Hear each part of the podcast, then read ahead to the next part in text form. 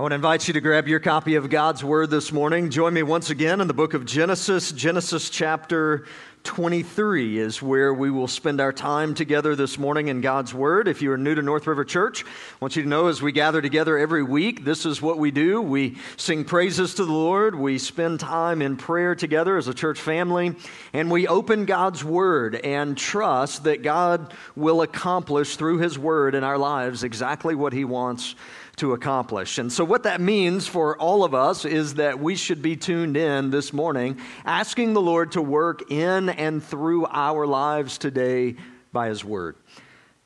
As we look this morning at Genesis chapter 23, we've been in a series beginning at the first part of this year, walking through the book of Genesis. And so this morning, continuing on in that, chapter 23 is where we find ourselves. And as we prepare to dive into God's word this morning, I want to share with you a little story about a man that when I was first serving as a student pastor, and uh, prior to that, as an intern at the church that, uh, that I was at in Americus, Georgia, uh, there was a man who lived diagonally from me who was a part of our church family.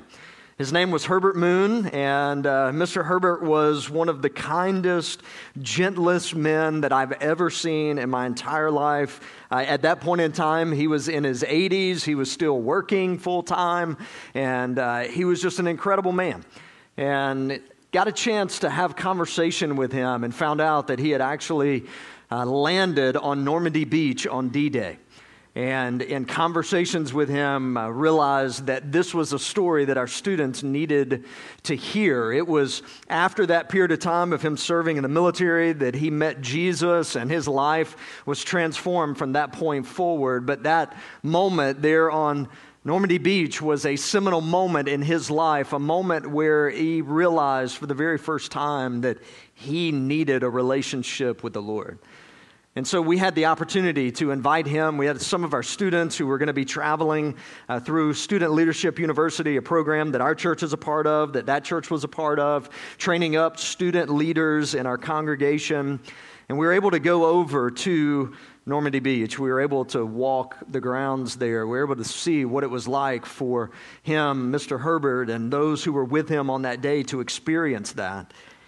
We heard his story of landing there, and there were 50 men in his boat as they landed. By the time that they finished moving forward on the beach, scaling up the cliffs there, by the time they were able to regroup, there were two out of 50 men left. He was one of those two. And he shared the story of that with our students, and it was absolutely riveting just to hear him share that story. And so on our journey over, we were there in Normandy Beach, and our student pastor at that point in time had decided let's take a clear vial and let's try, if we can, if we can figure out how to get it through customs coming back and all that, let's try to get some of the beach sand in this vial and we're able to get it back and we're able to put a plaque together for Mr. Herbert and uh, to invite him up on a Sunday morning just to celebrate his life and his sacrifice that he had made, to present him this plaque and, and this little clear vial that had sand in it. And for him, it was absolutely an important moment in his life. Because that sand didn't just represent his sacrifice, it represented the moment that he realized that he would ultimately surrender his life to Jesus Christ. It was a moment for him where everything became incredibly real. You look and you say, it's just a little bit of dirt. But for him, it was a moment in his life where God was at work. And what we're going to look at in Genesis chapter 23 this morning is the story of just a little bit of dirt. In fact, it's a story in Scripture that you may kind of overlook as you read through. You may say, I don't really see a whole lot there. And yet, what I want you to recognize this morning is there's more here, as I said a couple of weeks ago, than meets the eye as we walk through Genesis chapter 23 this morning. And so I want to read the text for us. And we'll go walk through it together as a church family and then look at some application for our lives in particular. And this is God's word, Genesis chapter 23, beginning in verse 1.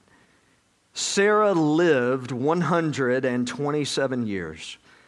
These were the years of the life of Sarah. And Sarah died at Kiriath Arba, that is Hebron, in the land of Canaan.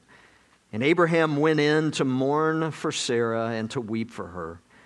And Abraham rose up from before his dead and said to the Hittites, I am a sojourner and foreigner among you. Give me property among you for a burying place, that I may bury my dead out of my sight. The Hittites answered Abraham, Hear us, my Lord, you are a prince of God among us. Bury your dead in the choicest of our tombs. None of us will withhold from you his tomb to hinder you from burying your dead. Abraham rose and bowed to the Hittites, the people of the land, and he said to them, If you are willing that I should bury my dead out of my sight, hear me and entreat for me Ephron, the son of Zohar, that he may give me the cave of Machpelah, which he owns. It is at the end of his field. For the full price, let him give it to me in your presence as property for a burying place. Now, Ephron was sitting among the Hittites, and Ephron the Hittite answered Abraham in the hearing of the Hittites of all who went in at the gate of his city No, my Lord, hear me. I give you the field, and I give you the cave that is in it. In the sight of the sons of my people, I give it to you. Bury your dead. Then Abraham bowed down before the people of the land, and he said to Ephron in the hearing of the people of the land, But if you will hear me, I give the price of the field. Accept it from me that I may bury my dead there. Ephron answered Abraham, My Lord, listen to me. A piece of land worth 400 shekels of silver. What is that between you and me? Bury your dead. Abraham listened to Ephron, and Abraham weighed out for Ephron the silver that he had named in the hearing of the Hittites 400 shekels of silver according to the weights current among the merchants.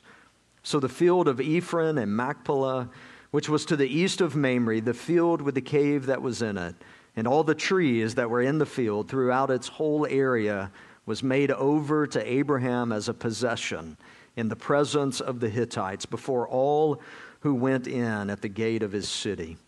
After this, Abraham buried Sarah, his wife, in the cave of the field of Machpelah, east of Mamre, that is Hebron, in the land of Canaan. The field and the cave that is in it were made over to Abraham as property for a burying place by the Hittites. Father, we ask this morning that you would open our eyes that we would be able to see, that you would open our ears that we would be able to hear and that you would open our hearts and our minds, that we would be ready to respond to your word and to your spirit. We ask all of this in Jesus' name. And everyone said, Amen. If you're taking notes this morning, I want you to write down this main idea that will frame our time together in this passage of Scripture, Genesis chapter 23. Every season of our life is an opportunity to glorify God and pursue His mission. Every season of our life is an opportunity to glorify God and to pursue His mission. Now, you may be looking this morning and saying, Pastor, I don't see what you must see in this passage of Scripture. I mean, it looks to me like Abraham's wife Sarah dies and he buys a place to bury her, and that's the it. And that's it. Except, you have to realize what's going on behind the scenes in this moment. Now, we've talked about Abraham for the last number of weeks. We've been reminded that for Abraham, he had been given a promise by God that God would bless him, God would make him into a great nation, that through Abraham, all the nations of the earth would be blessed. We saw God's fulfillment of that in sending to Abraham and Sarah, his wife, his son Isaac the son of promise through which God was going to transform the world moving forward, that it was through Isaac that his promises would ultimately be fulfilled. But remember that there's still part of the promise that God has made that has not yet been fulfilled. Remember, God had promised Abraham, I'm going to give you a child, but he had also said to Abraham, I'm going to give you a place, a land, the land where my people will ultimately dwell. Now, for us at this point, that hasn't yet happened. In fact, if you remember a couple of weeks ago, we said Abraham was a sojourner in the land. He had no property, he had no place. He was, in fact, living in this land, but it was at the courtesy of those that were around him and under the protection of the Lord at work in his life. But at this point in time, Abraham doesn't actually own any part of the land that God has promised him. And yet, what we're going to see in chapter 23 is that key part changes. And it changes through the death of his wife, Sarah, where he is able in this moment to purchase this piece of land. You say, Michael, that doesn't seem very significant. No, it is absolutely significant because we see the promise of God being fulfilled in chapter 23. What we may look at and say it's just a passage of Sarah dying and Abraham buying a field. It's so much more than that. And I think this morning it impacts our lives as well as we think about what Abraham is walking through in this moment. So, what I want us to do is walk through the text together. I want to point out some key parts of what's going on here so that we're all understanding what's happening in this transaction that takes place here between Abraham and the Hittites. But then, on the back end of that, I want to seek to apply this to our lives today so that we walk away this morning and say, okay, I see this is how the Lord desires to use this passage of Scripture to transform my life today. So it says in verse 1 of chapter 23 that Sarah lived 127 years. Remember, it was at year 90 that the Lord had blessed Sarah and given her the son Isaac. And so she lives after that point in time for 37 more years. But then she dies. You know, it's interesting that this is a significant moment because there is no place else in Scripture. If you are a trivia, Bible trivia person, there's no place else in Scripture where you see a woman's age at death listed out. It goes to show you how important Sarah is in the life of the people of God and God's plan and purpose being fulfilled. She's 127 years old and she dies. And it says, it was in the land of Canaan. And Abraham went in to mourn for Sarah and to weep for her. Makes sense. His wife, he mourns for her, he weeps for her. In fact, we look at other portions of Scripture and we realize that Sarah, even with the problems that we've encountered, uh, we walk through the book of Genesis, that she was a godly woman. In fact, we are told in Isaiah chapter 51, verses 1 and 2, and then in 1 Peter chapter 3, verses 3 through 6, that we are to look to Sarah as an example of faithfulness and God's promises being fulfilled.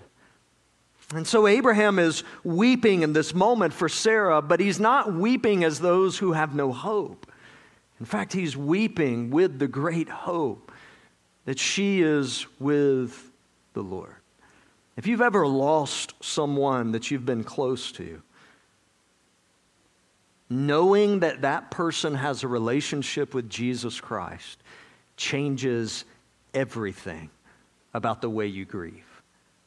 And you may have come in this morning, and for you, you've never taken the step of trusting Jesus Christ as your Savior. And I simply want to challenge you at that point that that is the greatest decision that you could ever make because it changes everything, not only about your life now, but about what happens when you die as well.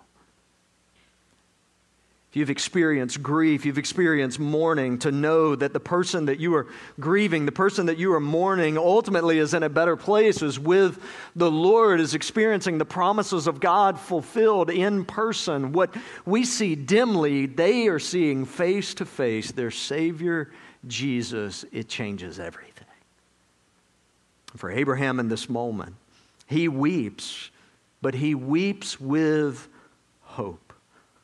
It says in verse 3 he rose up from before his dead and he said to the Hittites, I'm a sojourner and foreigner among you. And notice what he says here Give me property among you for a burying place, that I may bury my dead out of my sight. And the Hittites answered in verse 5. We've seen this play out over and over again with Abraham, that those around Abraham recognized that God was blessing him in incredible ways. And that's exactly what they say here. We know that you are a man of God.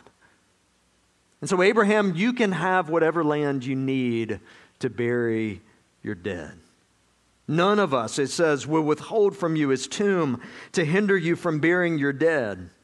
And so Abraham rose in verse 7. He bowed to the Hittites and he said to them, If you're willing, then entreat for me Ephron, the son of Zohar. Abraham says there's a cave, there's a burying place.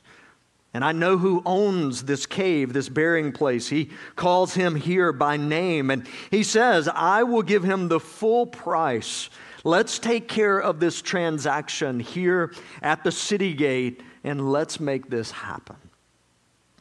It says Ephron was sitting there. Verse 10 And he answered Abraham in the hearing of the Hittites and all who went in at the gate of his city. And he says in verse 11, No, my Lord, hear me. I will give you the field, and I give you the cave that is in it. In the sight of the sons of my people, I give it to you, bury your dead. You may look at that and you think, wow, what a generous gesture here from Ephron. But that was customary at that point in time. To say to someone, hey, I'll just give it to you, when in reality, there is no way in the world you're just going to give somebody something, right? Much less land at this point in time. And so Ephron is just simply playing along with the story in this moment. He says, Abraham, I'll just give it to you. And in verse 12, he bowed down, Abraham did, before the people of the land. And he said, No, listen to me. I will give you the price of the field, accept it from me, that I may bury my dead there. I want you to notice in verse 14, Ephron answered Abraham, and he said, My Lord, Listen to me. Here's how you know he wasn't necessarily sincere at the beginning. Because he said, Well, here's how much that land's worth. Right? Previous to that, he said, Hey, I'll just give it to you. Abraham says, No, I'm willing to pay for it. And he said, I mean, that piece of land, I mean, I mean, it's 400 shekels of silver, but I mean, what's that between you and me, right? And what's funny is that if you've ever traveled uh, anywhere over in the Middle East, uh, spent some time uh, with my brother in law and sister in law, where they were missionaries in Turkey. And one of the best things that you could do is go into the bazaar, which was just a big marketplace there, and begin to negotiate prices for things that you wanted. And this happens with us as well. If you ever open up Facebook Marketplace, you know the price that somebody's listed is not what they're willing to take, right? If you sell something there, you know you're going to list it about 30% more than you actually want to sell it for, and then you have some negotiating room, right? That's the principles of business there. So that's exactly what's going on here. Ephron in this moment is looking at Abraham. Abraham says, I'm willing to pay for it. And Ephron throws out the number 400 shekels of silver, thinking that that's kind of our starting point. We've got some negotiation room underneath that. In fact, most likely, this was a very high starting point. He knew Abraham was wealthy. He knew that this was an opportunity for him, maybe in Abraham's grief, to be able to get a little bit of cash for the land that he had. And so he throws out there this piece of land is worth 400 shekels of silver. What is that between you and me? Bury your dead. Now, typically, you would have expected in verse 16 for Abraham to say, Well, that's a little expensive. A little high price there. I mean, this is not land sitting on the water, it's in the middle of a desert. This is not expensive land. I'll give you this amount. But what we see is that Abraham doesn't do that. In fact, he says in verse 16, he listened to Abraham, and Abraham weighed out for Ephron the silver that he had named in the hearing of the Hittites. He paid the full amount to him. In verse 17, the field of Ephron and Machpelah, which was to the east of Mamre. It's interesting that these descriptions are used several times in this passage to highlight where this particular piece of land is. What's interesting is that it's actually the piece of land that Abraham in Genesis chapter 13, verse 18, builds an altar in. He had lived in this area and worshiped the Lord there. And it's this piece of land that he purchases, that for the very first time, we see Abraham become a possessor of the land, a piece of it, that God had promised that he would give to his people. He buries Sarah there. And it says that this is actually a burying place, not just for Sarah, but ultimately Abraham would be buried there. Isaac and Rebekah would be buried there. Jacob and Leah would be buried there. This was the field, this was the cave, this was the burying place for most of the patriarchs in Scripture. With that as the context, with that is us being able to understand what's actually going on and seeing this promise of God fulfilled. So, what in the world does that have to do with us? You say, Pastor, that was good. Thanks for the history lesson. Thanks for a little bit of humor in the mix of that. I don't really care, right? But what's going on here when it comes to us? When we think about what Abraham is doing in this moment. And then we think about our lives as we think about glorifying the Lord and pursuing his mission. What we see in Abraham in this moment is even in this moment, he is still glorifying the Lord and pursuing his mission. He is still walking in obedience with the Lord, still experiencing the faithfulness of God fulfilled. And so, what I want us to do as we think through this passage of Scripture is to take note of a couple of things that I think are important for us to grasp as well. And I want you to write down this first truth. We have the opportunity to glorify God and pursue His mission even in our sorrow. Notice in this moment that for Abraham, this is a heartbreaking moment that he is experiencing grief in this situation, that he is weeping, the scripture says, for the loss of Sarah, his wife. If you've ever walked through that with a spouse or with a child or a close family member, you know what that's like. And I share this with families all the time as they're experiencing the loss of someone. I say, listen, people will say the dumbest things to you in this moment. And oftentimes, in the midst of grief, we respond in not very positive ways as well. And yet, in this moment, as Abraham is experiencing grief, as he's walking through the loss of his wife, I want you to know that for him, he's not lost sight of walking with the Lord and allowing the Lord's promises to be fulfilled to him, even in the midst of sorrow. Even in the midst of grief, even in the midst of weeping, even in the midst of losing his wife, you look and you say, Man, give him a pass at this point. He can kind of do whatever he wants to. But for Abraham, no, he is continuing to pursue the mission of God. He's continuing to seek the promises of God. He's continuing to be part of God's plan being fulfilled in this small piece of land which will ultimately become a larger piece of land, which will be God's people's land. Abraham's playing a small part of that, even in the midst of his sorrow. As we think about that in relation to our lives, maybe you're here this morning and you're experiencing sorrow right now the loss of a loved one, the loss of a relationship, Maybe it's not sorrow that you're experiencing this morning. Maybe it's pain. Maybe it's hurt. Maybe as you walk through today, it's anxiety or doubt or discouragement. Maybe it's depression. Whatever that feeling is in this moment, you may be tempted as a follower of Jesus to simply give yourself a pass and say, I'm not really that interested in glorifying the Lord and pursuing his mission the way that I feel right now. And what I want you to look at Abraham and realize is that even in his sorrow, even in him feeling the way that he likely felt in this moment, it did not change the fact that he saw this as an opportunity for him to glorify, to praise, and to worship the Lord and to pursue his mission. In fact, I look at Abraham in this moment and I think about our lives and I look at the moments where we kind of simply give ourselves a pass and you say, I just kind of don't feel like going to church today. I don't really feel like telling somebody about Jesus. I don't really feel like walking with the Lord right now.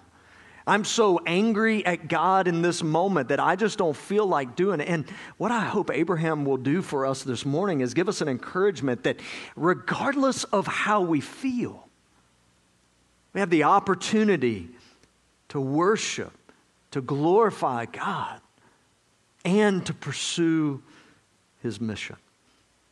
In fact, I'd say this to you this morning feelings are the fertile ground where God often does his most powerful work in and through our lives. Problem is for us as believers, oftentimes we allow our feelings to set the course of our relationship with the Lord. And the reality is, it's okay to feel something, but don't allow that to hinder where you are with God. Don't allow that to hinder your walk with the Lord. Don't allow that to hinder the purpose for which God is at work in your life right now. Feelings are the fertile ground where God often does his most powerful work in and through our lives. I want you to notice the second truth as we think about Abraham's response in this moment, not only the sorrow, but here's the second truth. We have the opportunity to glorify God and pursue his mission, even when it is costly. Even when it costs us, we have the opportunity to glorify God and to pursue his mission. I just want to be honest with you this morning about myself. You need to know this as your pastor, okay? I am absolutely cheap. You've been around me any length of time, you know that. My motto is if it's free, it's for me, right? So, in this moment for Abraham, I'm looking and I'm thinking when Ephron offers the land to him for free, if I'm Abraham, I'm going, thanks, see you later, right? Appreciate that. So generous of you. Thank you very much. Walk away. But I want you to notice that this is a moment where Abraham looks at what's going on. Not only the grief of losing his wife, but also the mission that God has set before him. Not only to have the son Isaac that would be a blessing, but also to have the place for which God would ultimately work through his people. And Abraham looks at that and he says, It doesn't matter what it costs. If I'm pursuing the mission of God, it's worth it. It's worth it. Ephron looks, starts off 400 shekels of silver, likely expecting Abraham to come back and make a counter offer. Abraham says, That's fine. It's fine. Take the money. I'm pursuing the mission of God. You know, the reality for us as followers of Jesus is that we need that same type of mentality. We need that same type of mentality when it comes to glorifying the Lord and to furthering his mission, both here at North River Church and around the world. Let me ask you this question How are you spending the three T's in your life when it comes to glorifying God and furthering His mission your time, your talents, and your treasure. How are you investing into the kingdom of God? You may look back at this point and you say, well, Pastor, I mean, you know, I, I try to give some, and, and, and I try to give some of my time, and, and I mean, not super talented, but I try to do a little bit. I mean, I, you know, but, but let me ask you this question Do you respond in the same way that Abraham does here when it comes to investing in the kingdom of God? When it comes to glorifying God and it comes to pursuing His mission? Are you looking and pinching the pennies financially? Are you looking and say, well, I can't really give a whole lot of time. I, I, I really don't have a whole lot of talent to give. Or do you look at that and say, I want to invest my life, time, talent, treasure in what God is doing? Abraham in this moment doesn't even negotiate. You don't write a business book about that situation, do you? But why is it not important to him in this moment? You say, well, he was really wealthy. He had a lot of money. He did. But a lot of people get a lot of money because they don't overpay for things, right? But He's not worried about that in this moment because he knows what God is up to. He knows that God is at work. He knows that God is furthering his kingdom and he's working through Abraham, and Abraham's willing to pay whatever cost it takes to move the mission forward. Let me ask you, as a follower of Jesus, are you willing to do the same?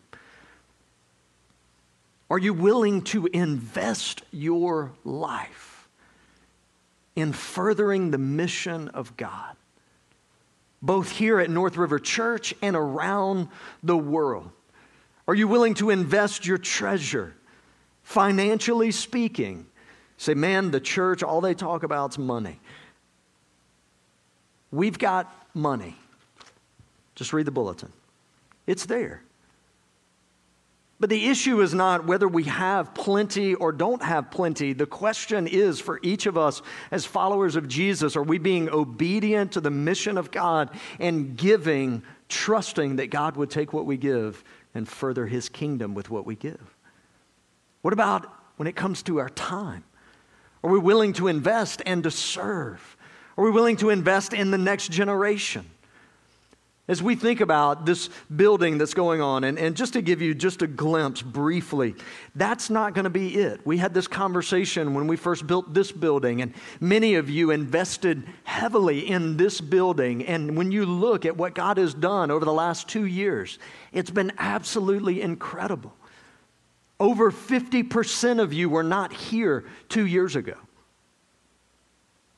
And it's those who've invested financially, those who've invested their time, those who've served, those who've used their talents to glorify the Lord. We've seen a harvest that God has brought to us. But hear me this morning, church, I don't think we're done. I don't think this is it. It's not all about buildings, though that's a key part of the Lord being able to use those tools to reach people with the gospel.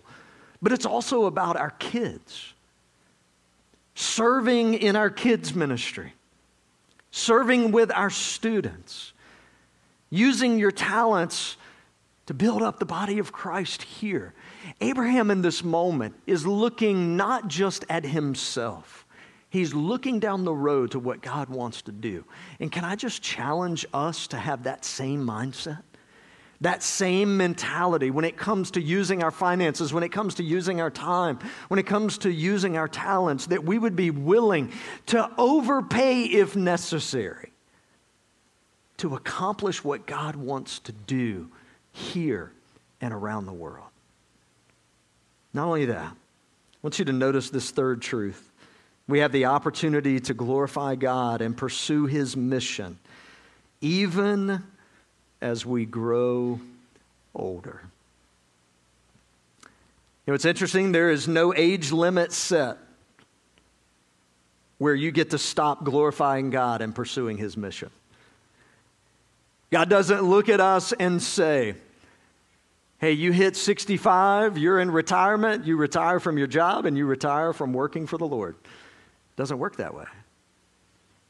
I want you to notice that this is so important. Sarah lived to be 127 years old. Abraham's 10 years older than Sarah in this moment. So Abraham is 137 years old and he's buying land. He's buying land that he ultimately would never spend a whole lot of time in. He's buying land that ultimately he would be buried in.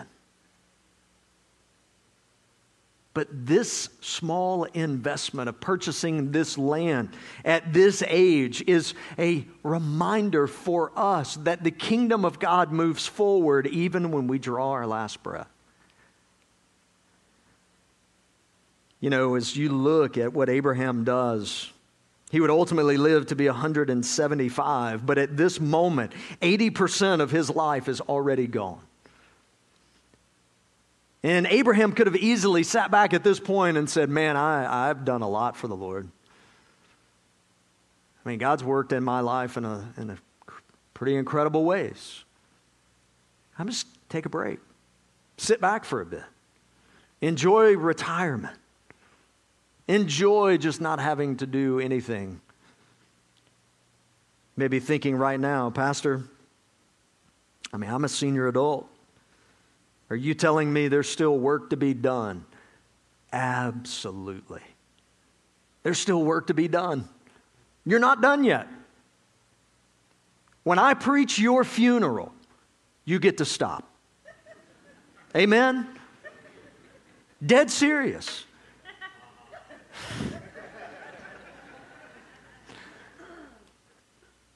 But in this moment, Abraham at this age is still pursuing the glory of God and the mission of God. Senior adults, let me ask you this question What trees are you planting today that someone years from now will have the privilege of sitting under the shade of? What investment are you making in the next generation? What investment are you making in our kids who are here? What investment are you making that you'll never see the ultimate return of? But one day you'll have the opportunity to look and go, look what God did. The privilege that Abraham had in this moment was being part of the very beginning of this, of buying this piece of land. It's just a little bit of dirt, Pastor. It's the promise of God fulfilled. It's the plan of God beginning to come to fruition. It is for us, as we look at this passage, a reminder that we're never done, that we continue to invest in the kingdom of God from this point forward until we draw our last breath and experience the presence of our Savior. Church, we have an investment to make, and it will yield returns that we will likely never see, but it's worth it. Would you bow your heads with me this morning?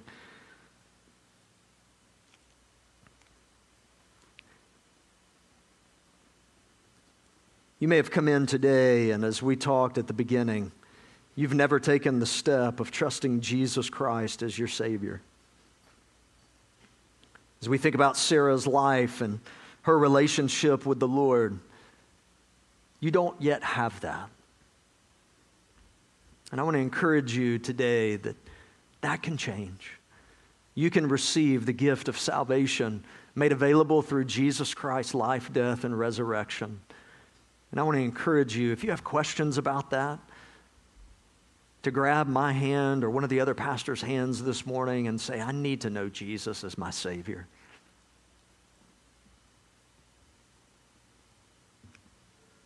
Maybe you're here today, and for you, you are walking through a season of fear or doubt, depression, discouragement, anxiety, sorrow.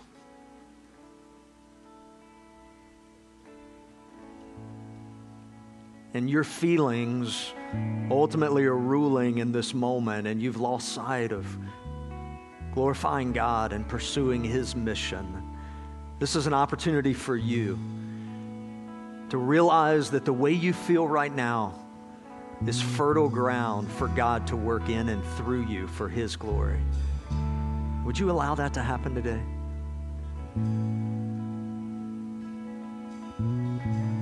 What investment, church family, is God calling you to make? Financially with your time, with your talents. Senior adults, will you commit today that until you draw your last breath, you will be investing in the next generation and in the plan of God moving forward? Father, we ask that you work in our hearts and our lives this morning, that you remind us that you are never done with us. God, you are constantly at work in us and through us to bring about your plan and your purpose. God, we get to play a small part of that. Lord, thank you that you choose to use us. We lay our lives down for you today. It's in Jesus' name we pray. Amen. Would you stand this morning? Our altar is open, pastors are down front. You respond as the Lord leads.